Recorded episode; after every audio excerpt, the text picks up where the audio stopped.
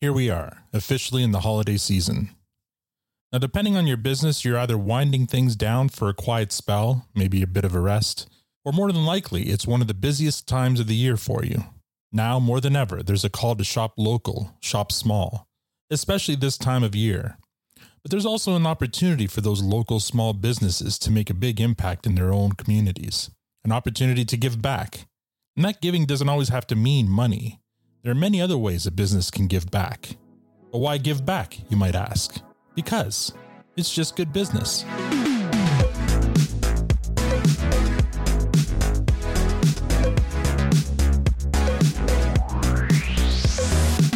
I'd like to welcome my co host for this month, David Litwin. David, thank you for coming back on the podcast. Thanks for having me, Al. Uh, how's it going, by the way? Are you feeling a bit better? Better than what?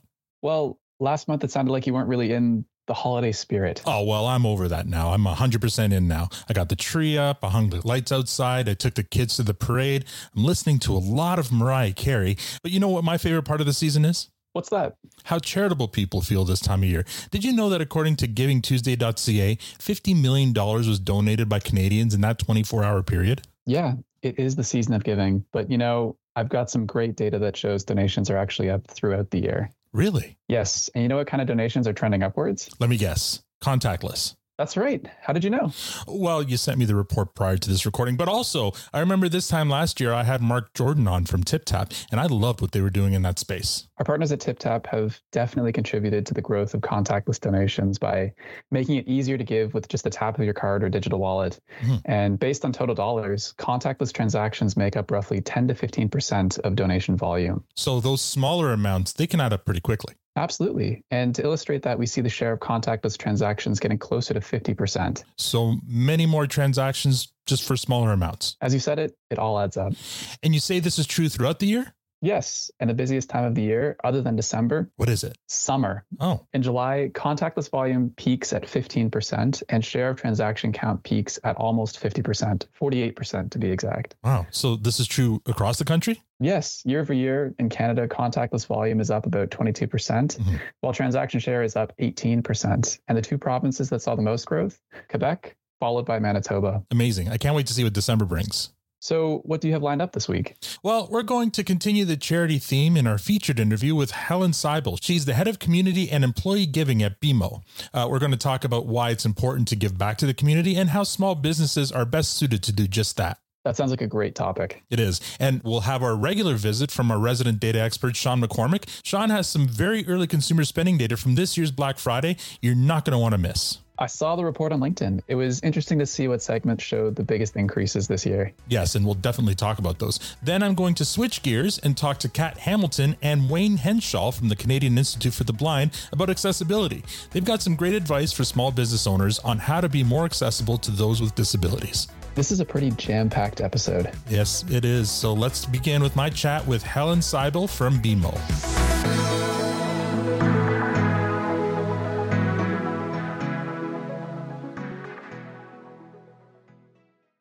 I'm joined by Helen Seibel. She's a head of community and employee giving at BMO. Helen, thank you so much for joining me today. Thank you for having me. I'm happy to be here. So it's December and it's the festive season. It's also a charitable season. So a lot of people are looking to give back to the community. There's a lot more giving happening to charity.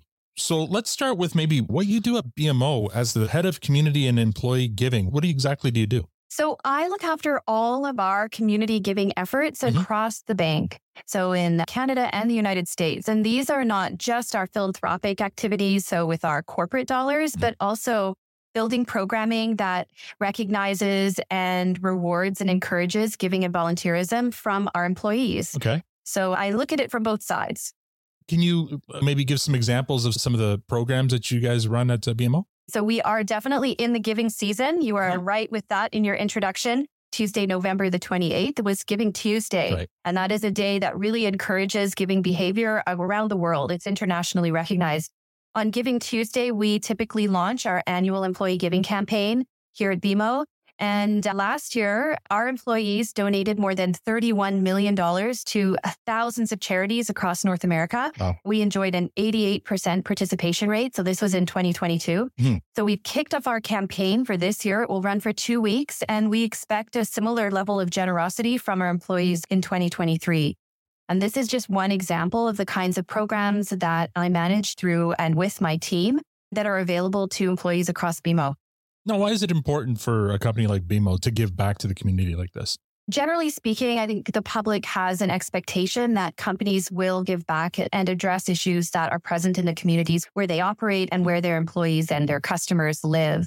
We have a responsibility that goes beyond our bottom line. Some people call it corporate social responsibility. You may have heard that term, yeah. or being a good corporate citizen. There are also increased expectations from prospective employees. Young people or people who are looking to change jobs increasingly want to work for a company that has principles and values that align with their own.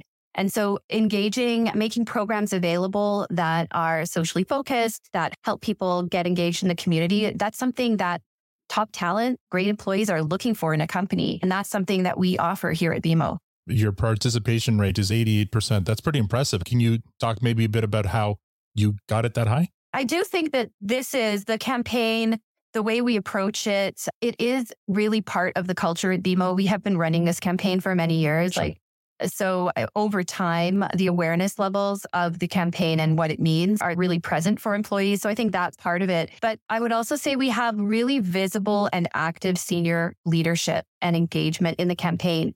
So the example is that from the top down, this is our most senior executives walking the talk and explaining why. And there's lots of different ways that we bring the information to our employees. So this isn't a pressure game by any stretch. This is an opportunity to help our employees understand what the needs are in the communities. And we do find that people are generous just by nature. Mm-hmm. And so they are giving and over time, they're giving through and during our campaign, which makes it easier for them to give. We have a platform that offers all different kinds of charities they can choose from, causes that they might be interested in.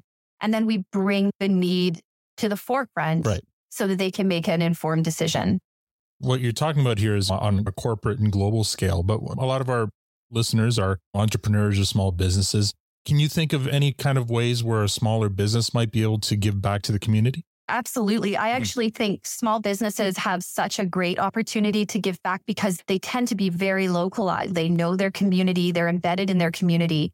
And it doesn't have to be a major formal program. It could be something as simple as do you have a space you could offer to someone? Is there a committee that you want to sit on at a charity that is in your neighborhood? Right. Is there something that you can offer that is going to meet a need that you see immediately around you? And even something like maybe if you have a small employee base, perhaps you could go together to a food bank for an afternoon once a year and just volunteer your time doing something that addresses an immediate need that you see in your community. So I think it's important to note uh, it doesn't always have to be a financial giving, but it could be just no. giving of your time or a product or service. I love the idea of if you're a smaller company, taking an afternoon, for example, last year with my team, we went to Second Harvest, and we oh, yeah. we sorted grocery food items from grocery stores for food banks, and that was a fun afternoon spent with our team.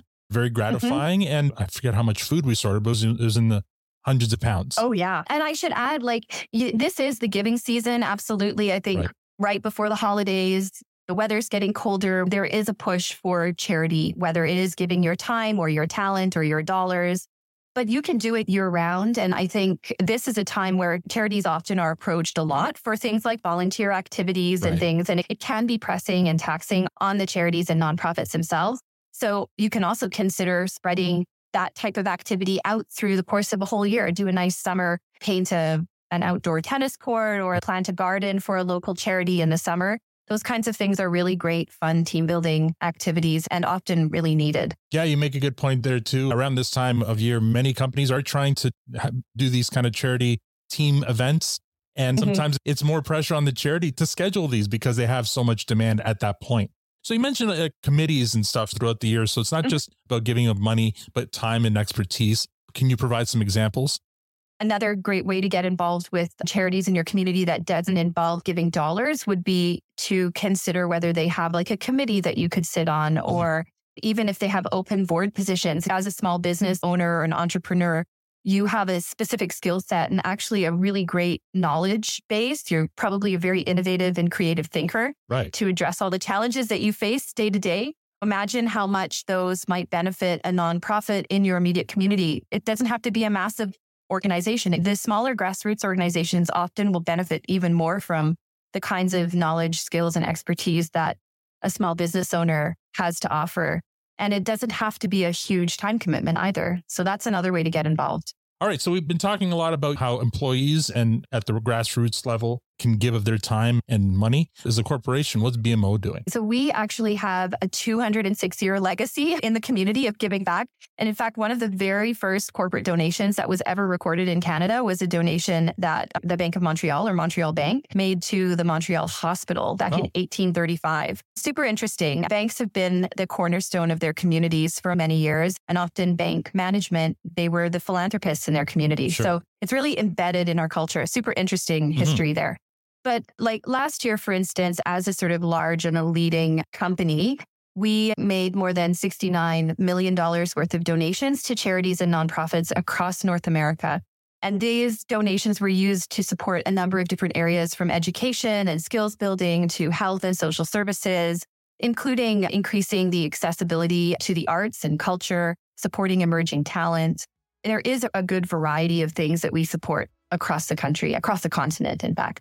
Sounds amazing. So, if anyone wanted to know, learn more about what BMO is doing in this space, where could they go? They could go to our website, to bmo.com, or you could also take a look at our sustainability report, mm-hmm. which is where we outline more examples about the kind of work we do. We also cover other areas around our environmental, social, and governance investments, but that's where our community giving is outlined, and that's available on bmo.com. Yeah. Thank you so much for your time today, Helen. No, it's a pleasure. Thank you very much.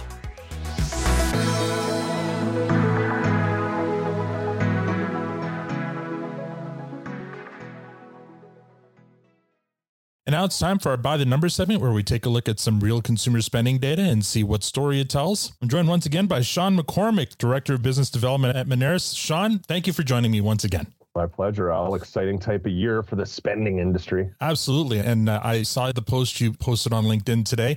R- early for us to be able to get these Black Friday numbers, but some interesting results. Yeah, they're generally the first ones to market here in Canada. So we're pretty proud of being able to get them out and help inform the policies and decision making process of, mm-hmm. of Canadian businesses. So hopefully this kind of thing supports them. So there's two ways to look at Black Friday data. Right you can look at year over year, mm-hmm. this Black Friday in 2023 versus last year's Black Friday in 2022.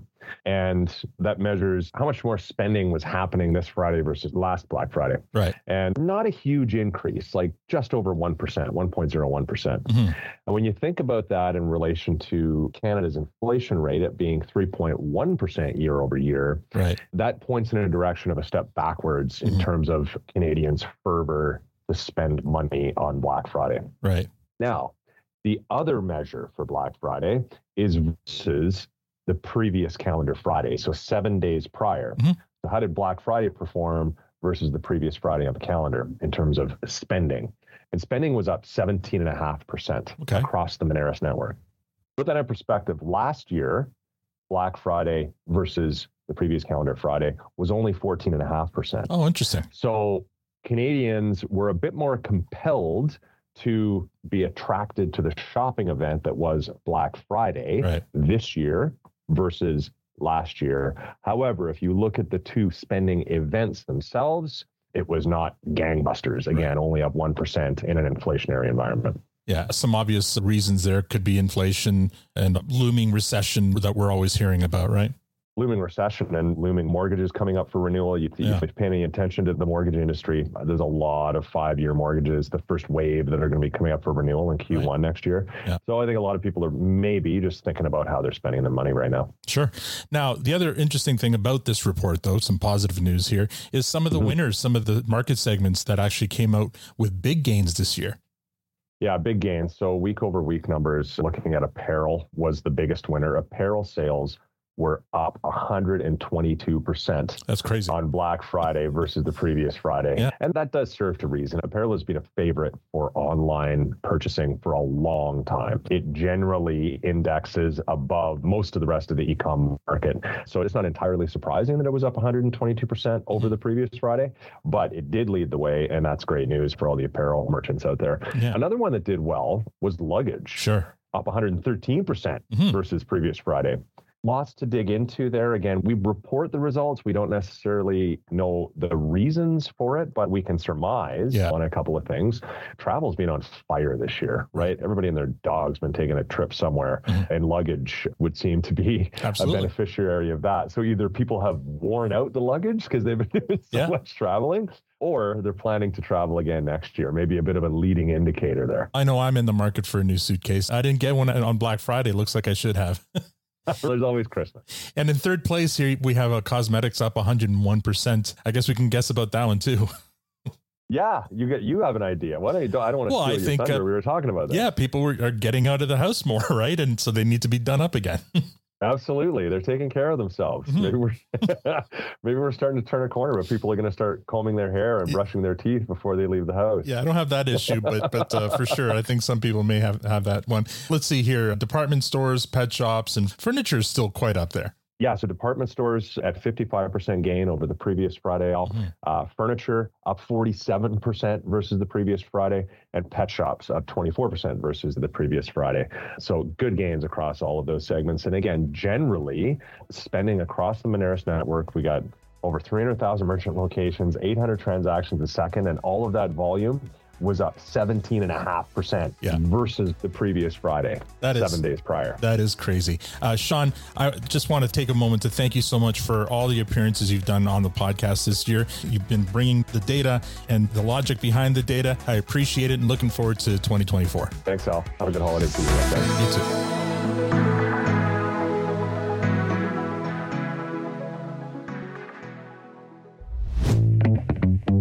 News for business owners. Moneris has partnered with Wix to launch an all in one e commerce solution built to help you grow and scale online. With the new Moneris Online, you can combine Wix's website builder with Moneris' payment processing expertise to effortlessly build an online store that is optimized for business and designed to dazzle. Launch your online store today and enjoy no monthly fees for three months and eight free hours of website creation support, a savings of up to $764. To learn more, visit go.moneris.com slash Moneris Online. I'm joined by Kat Hamilton. She's the Director of Advocacy and Campaigns, and Wayne Henshaw, who's the Agent of Change at CNIB. Kat and Wayne, thank you so much for joining me today. Thanks for having us, Al. Thanks very much for having us.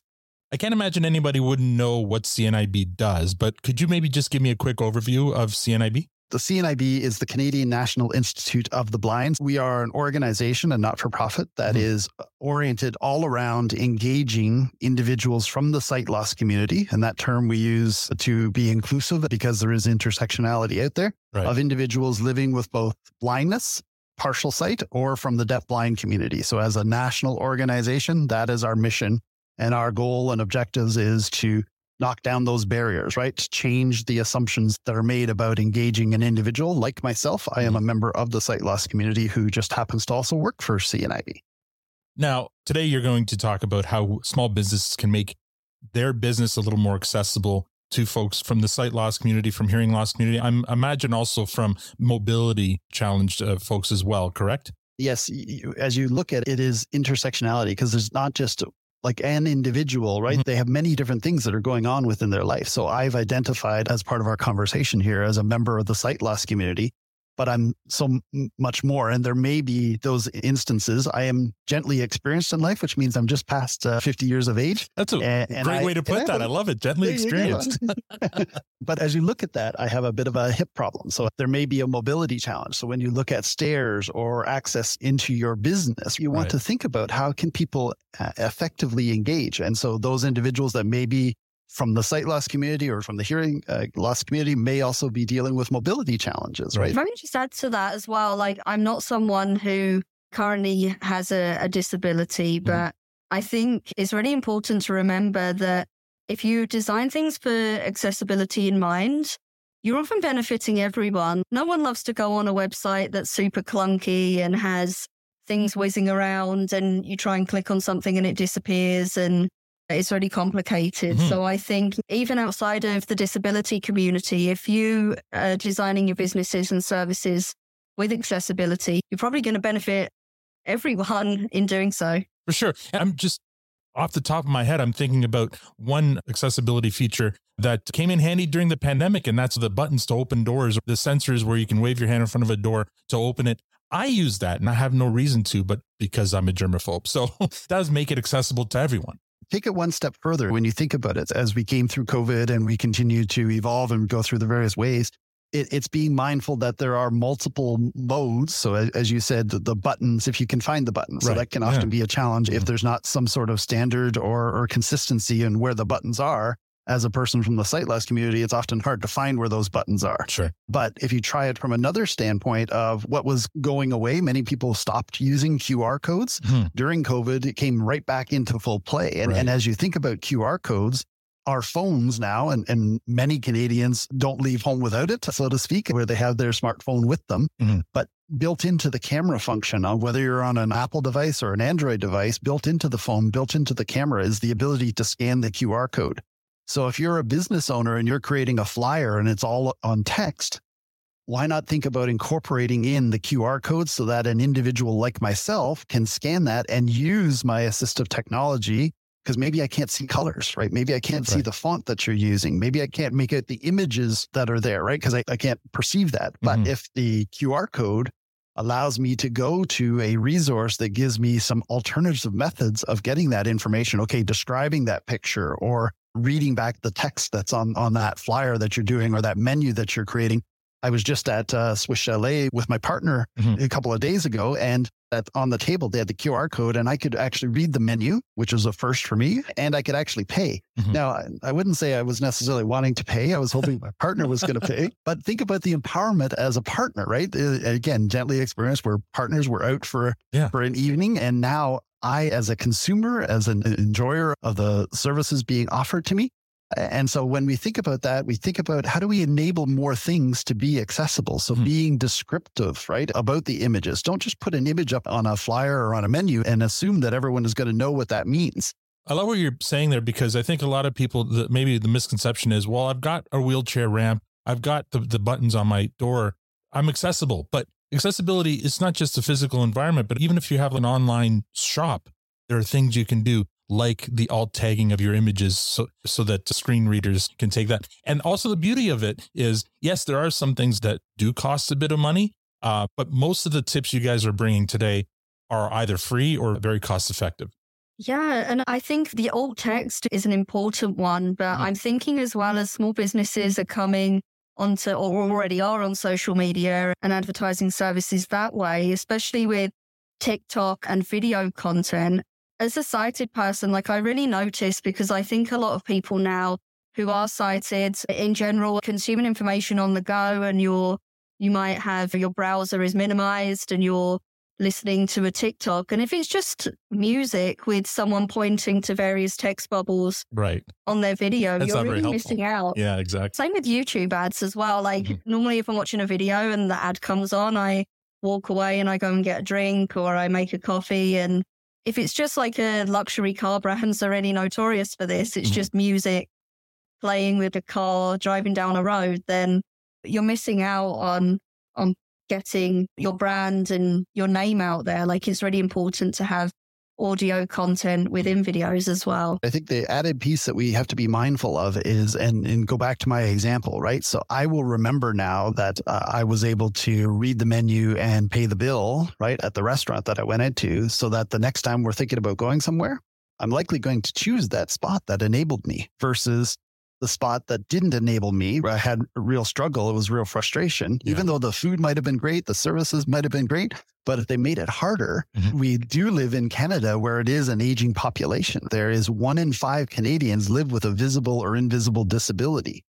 So just think about that combined buying power, right? So if you are actively engaging, asking, not assuming, you're doing more than just the ramp or the button, right? You are actively engaging in support of the community that you're mm. looking to sell to and provide services to, then those are the folks that are going to come back. And it's not just the Waynes of the world that happen to be from the sight loss community. They're going to yeah. be the Kats of the world that are working with or colleagues or family members of such individuals. Hmm. Not only are you excluding uh, 20% basically of the population, but if I'm going to a, a restaurant with a, a friend who's got a disability, I'm definitely going to the restaurant that's more accessible to that friend. I'm not picking something without consulting them. You got it. Mm-hmm.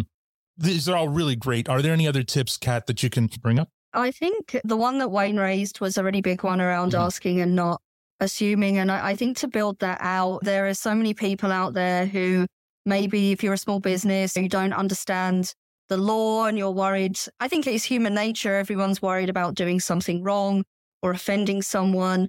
And I think it's just really important to have it as an ongoing collaborative process. It's a two way street and you're within your rights as well. If you're not able to meet that need in that exact way, then you're welcome to come back with solutions and say, I can't offer you exactly what you're asking for, but how about X, Y, and Z? And I know small business owners and entrepreneurs already have that solution mindset and that creativity right. built in. So I think it's just about expanding that out when you're working with your customer base and continually asking because you might have one blind customer who wants X, mm-hmm. but then when you have your second blind customer, don't think X is what is works for blind people because that person's a unique customer right. and they might have a, a different way that they want to be served. And just to go back to how we started off the conversation here today, Kat and I were on here as Ask the Experts, but yeah. as we freely admit to everyone,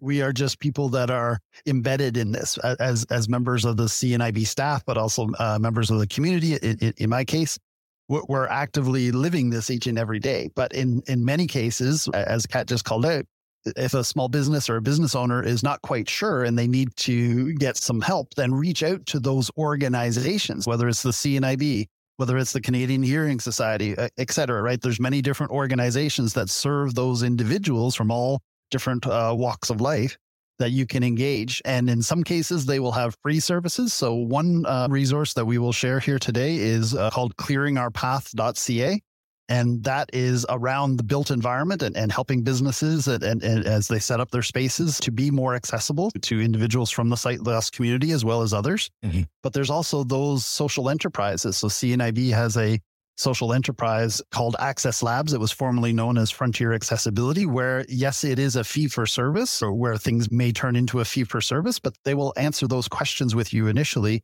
and then help you towards that path. And the benefit of engaging those community members or those organizations is the dollars that you are investing go, are going back into engaging and cultivating individuals like myself from the sight loss community in our programs and initiatives. So it goes full circle as we look at it. And many business owners uh, or community members are looking for that. How does this, how does my dollars come back into the equation? How does it continue to improve the Canada that we all live, work, and play in?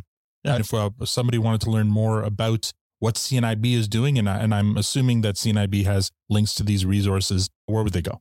I'm going to add a, a, shameless plug as well mm-hmm. for mm-hmm. CNIB's accessible communities resources. As I mentioned, we have our fee for service and different pieces, but we also have a comprehensive web page with a ton of free resource guides around sighted guide, accessible customer service, materials, you name it, it's on there. I would say as a first step to access that, you can go to cnib.ca and go to advocate, and it's in our current campaigns. Or if you're lazy like me, you can just Google CNIB accessible communities and it will take you right to the correct webpage to access those resources. Thank you so much, Kat and Wayne, for your time today. Thanks for having us. Thank you.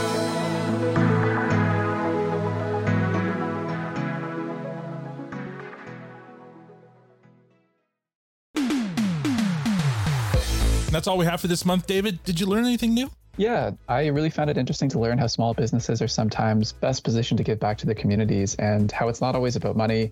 Sometimes it's just about time and expertise. Well, it makes perfect sense. What about you? I couldn't believe that by ignoring accessibility, your business could be excluding one in five potential customers. That's 20%. That's huge. It really is an impactful data point. Accessibility is extremely important. Agreed. Now, what's going on next month? Great question.